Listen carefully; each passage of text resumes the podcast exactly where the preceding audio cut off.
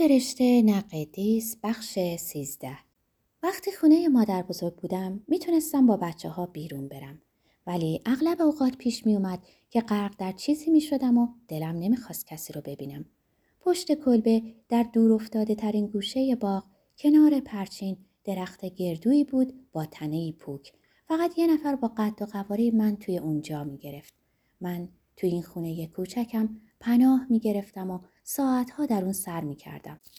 یادم نیست اونجا چی کار می کردم.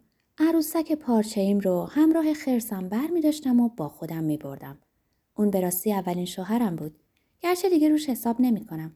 خیلی قابل اعتماد بود با چشمای بزرگ قهوه‌ای و شیشه‌ای. همه ما در اون قار کوچیک که سرشار بود از بوی چوب و سمق کنار هم چنباتمه می زدیم.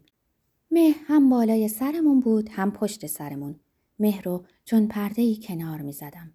نه کسی ما رو می‌دید نه صدامون رو میشنید. فقط ما صدای شیهه اسب و کوک کوک مرغابی ها رو از توی حیات میشنیدیم. یه روز بعد از نهار اسب رو به سلاخ خانه بردن. گلوی مرغابی ها رو بریدن. دکتر مادر بزرگ رو از کشیدن سیگار من کرد و ما رشته هایی رو میخوردیم که از مغازه خریده بودند و درخت گردو آخرین نفسهاش رو کشید و از پیری به خواب رفت. بر سر شوهرم خرس چی اومد؟ جایی گم و گور شد. دیگه اینجا نیست. شوهرها همینطوری هن. روزی فرا می‌رسه که ناپدید میشن و دیگه سر و کلشون پیدا نمیشه. سیگاری روشن می‌کنم. اولین دفعه ای که سیگار کشیدم دو سال از سن فعلی دخترم کوچیکتر بودم. در پارک کوچیک پشت مدرسه مرتکب این جنایت شدم. البته منو دیدن. معلم تعلیمات اجتماعیمون که پیر دختر چین و چروک داری بود منو دید. فوری به پدرم خبر داد. اونم حسابی کتکم زد و گرفتم زیر شلاق تا به دروغ قسم خوردم که این آخرین نفس که دیگه هیچ وقت سیگار نمی‌کشم. ولی درست در همون لحظه از سر دشمنی با خودم عهد کردم که سیگار می‌کشم. مشروب می‌خورم و با پسرا میرم بیرون. حتی اگه آنقدر کتکم بزنه که همه جای بدنم رو کبود کنه. فقط باید مراقب باشم و کلک بزنم. این چه اخلاق و چه طرز فکریه که کسی یقین پیدا کنه و بگه به حقیقت رسیده و بنابراین حق داره درباره دیگران داوری کنه. براشون تصمیم بگیره و هر چیزی رو که نمیپسنده و با اون سازگاری نداره ممنوع کنه. بر همین اساس اون سعی می‌کرد منو مطیع کنه. بر همین اساس او و افرادی از همین قماش میکوشیدن همه انسانها رو برده خیش کنن. بدون وجود کسایی مثل اون هیچ مستبدی نمی‌تونست حتی لحظه ای فرمان روایی کنه. حال من نتونستم اونطور که مادرم جلوی پدرش ایستاده بود بیستم. نتونستم به نشونه انزجار از چیزهایی که از اونا دفاع می‌کرد خونه رو ترک کنم. اگه از چیزی خوشم میومد تنها کارم این بود که به خودم صدمه بزنم و بر حق خود حتی به بهایی بسیار سنگین اصرار بورزم. مامان تونست در برابر پدرش قد علم کنه ولی این ایستادگی انگار قدرت تقیانگری رو در وجودش تحلیل برده بود و دیگه نمی‌تونست در برابر شوهرش محکم بیسته. اون حتی با سیلی هایی که شوهرش به صورتش می‌زد کنار میومد. خب ولی من در برابر شوهرم و خیانتاش کوتاه نیومدم. با همه فایده هایی که برام داشت مقاومت کردم. می‌دونم که خواب به چشمام نخواهد اومد. کنار تخت خوابم کتابیه که شروع کرده بودم به خوندنش و در زیر اون چند مجله. اما به جای خوندن کتاب بلند میشم و در اتاق خواب و باز می‌کنم. جایی که دخترم به خواب عمیقی فرو رفته. رو اندازش رو کنار زده و لباس خوابش بالا رفته. دیگه دختر کوچکی نیست. شده یک زن. پایین تنش پت و پنج شده و روناش گنده. باید مواظب خورد و خوراکش باشم. چه نوشابه هایی می‌خوره و چه آتا آشغالایی میریزه توی معدش. وقتی بیرونه به کجاها میره و چی می‌کشه. خیلی مواظب بودم که چیزای شیرین نخوره و اگه گاهی اجازه می‌دادم که چیز شیرینی بخوره باید بلافاصله دندوناش رو مسواک می‌کرد. من مواظب دندوناش بودم و هیچ لازم نیست نگرانشون باشه. ولی تکلیف اون قسمت هایی که به چشم نمیان چی میشه؟ اونم وقتی که آدم دهنش رو برای صحبت کردن و یا لبخند زدن باز می‌کنه. برخلاف پدرم من نمی‌خوام براش نقش پلیس رو بازی کنم. به هر حال فایده ای هم نداره. وقتی تصمیم می‌گیرن کسی رو تحت نظر بگیرن معمولا یه فوج پلیس هم کافی نیست. بهش چی بگم؟ چطور رازیش کنم که روش زندگیشو تغییر بده؟ کجا کوتاهی کردم؟ به کافی محبت نکردم یا بیش از اندازه مهربونی کردم؟ به هر حال ما با هم خوب کنار می اومدیم حتی قبل از اینکه برای همیشه به امان خدا رها شویم اغلب پیش می اومد که دوتایی با هم تنها می شدیم پدرش می‌رفت به مسابقه تنیس البته به ما اینطوری می‌گفت و ما دوتایی با عروسک های باربی بازی می کردیم. سه تا عروسک باربی داشتیم. یکی سفید، یکی سیاه، یکی با چشمای بادومی. براش یه داستان طولانی چند قسمتی درباره شاهزاده خانومی می‌گفتم که هم باهوش بود هم شجاع. شاهزاده خانم می‌تونست چند اجده رو که شاهزاده های سست عنصر رو شکست داده بودن از پا دراره و نقشه هر کس رو که سعی می‌کرد اونو فریب بده به هم بزنه. شاهزاده خانم عاشق سفر و بالا رفتن از کوه ها و پایین اومدن از دره ها بود و یه نهنگ درنده داشت که اونو کول می‌گرفت و از میون دریاهای گرم رد می‌کرد. هر وقت دختر کوچیکم مریض می‌شد چند دقیقه پیش از اون بیدار می‌شدم قبل از اینکه بیدار شه و چیزی بخواد و یا خواهان حضور من باشه. بعدها دیگه تنهای تنها شدیم ولی هر تابستون اونو با سماجت می بردم کنار دریا. در کنار دریا هیچ نهنگ درنده ای رو ندیدیم و وقت خودمون رو در هتل هایی که بی جهت گرون بودن. همینطورم اصرار داشتم که هر زمستون به کوهستان بفرستمش. بهترین وسایل اسکی رو براش خریده بودم مثل پوتین و گیره های اتصال. اینطوری اونو لوس و نونور می‌کردم و خودم هم با هر کم و کسری می ساختم. می‌خواستم از اینکه نتونسته بودم با پدرش بمونم احساس کم بود نکنه.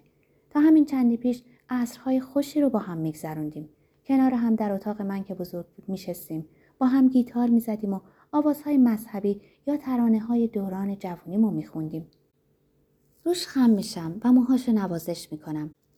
دختری که دیگر زنی کوچک است آه می‌کشد و در خواب دست منو مثل پشه کنار می‌زنه.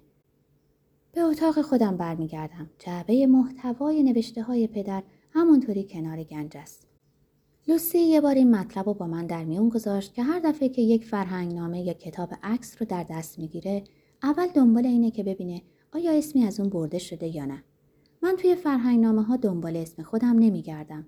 مردم برای درست کردن دندوناشون به دندون پزشک احتیاج دارن. دیگه لزومی نداره از اون بت بسازن و یا دربارش مطلب بخونن.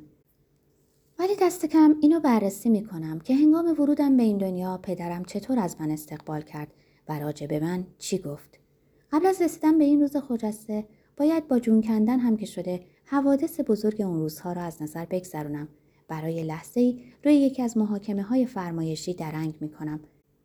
انقلابیون هنوز به گذشتگان خود وفادار بودن و شروع کردند به کشتن همدیگه. رفقا به ما خیانت کردند. تعجب آور نیست که همگیشون خارجی، صهیونیست و به بیان دیگه یهودی بودند و اینگونه بهای اعتماد مردم رو می‌پردازند.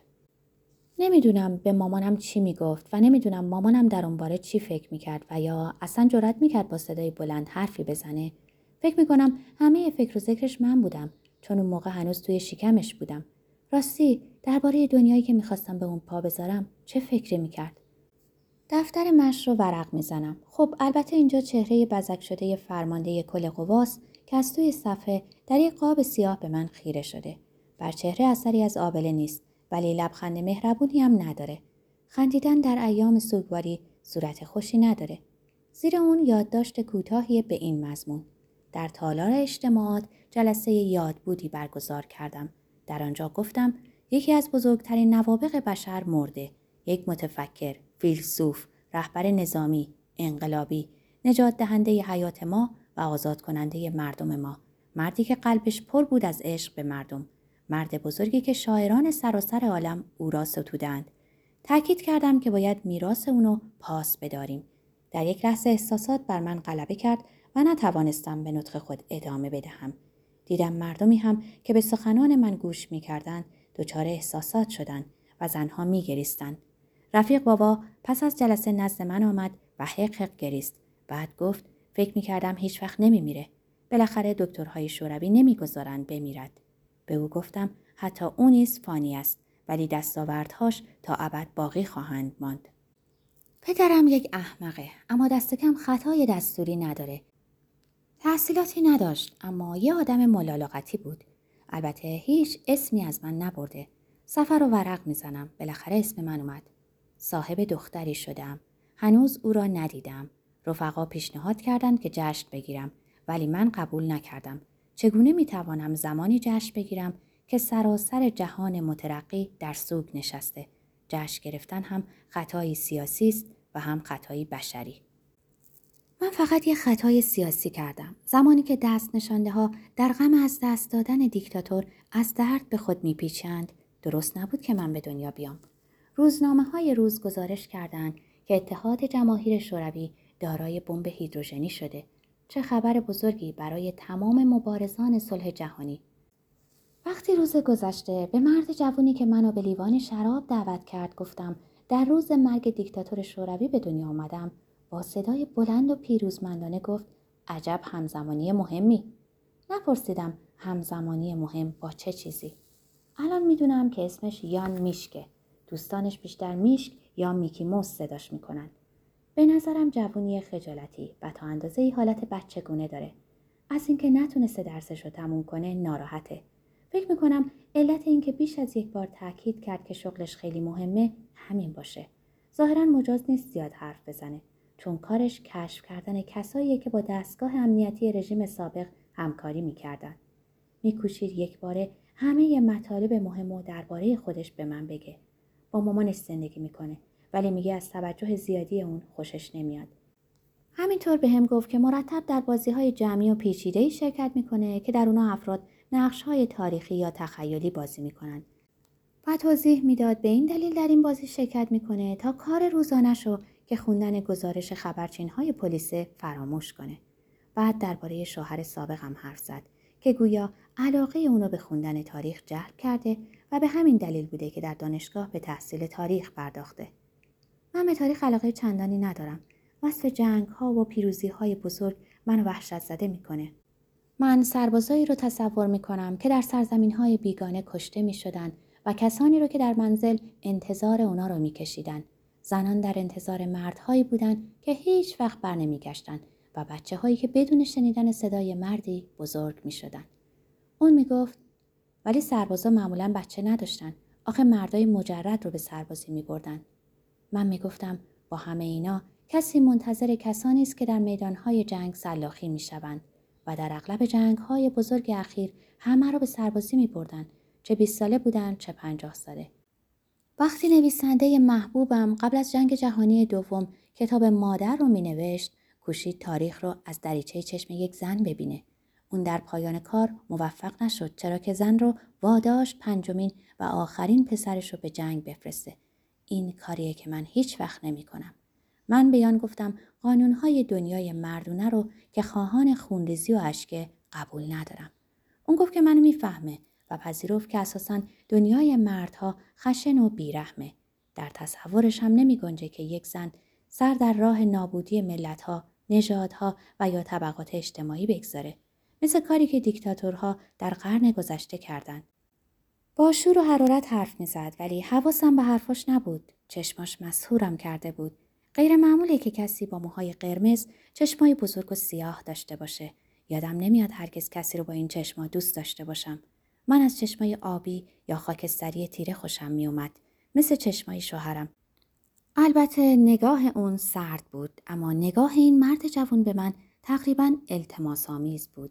بیشتر از حد معمول پیشش نشستم اینکه خودش از این نوشابه های شیرین و آشغال خورد که دندونا و سلامتی آدم از بین می‌برند گذاشتم سه بار برام شراب سفارش بده. پی بردم که 15 سال از من کوچیکتره. این چه جور دیوونگیه که برای خودم درست کردم.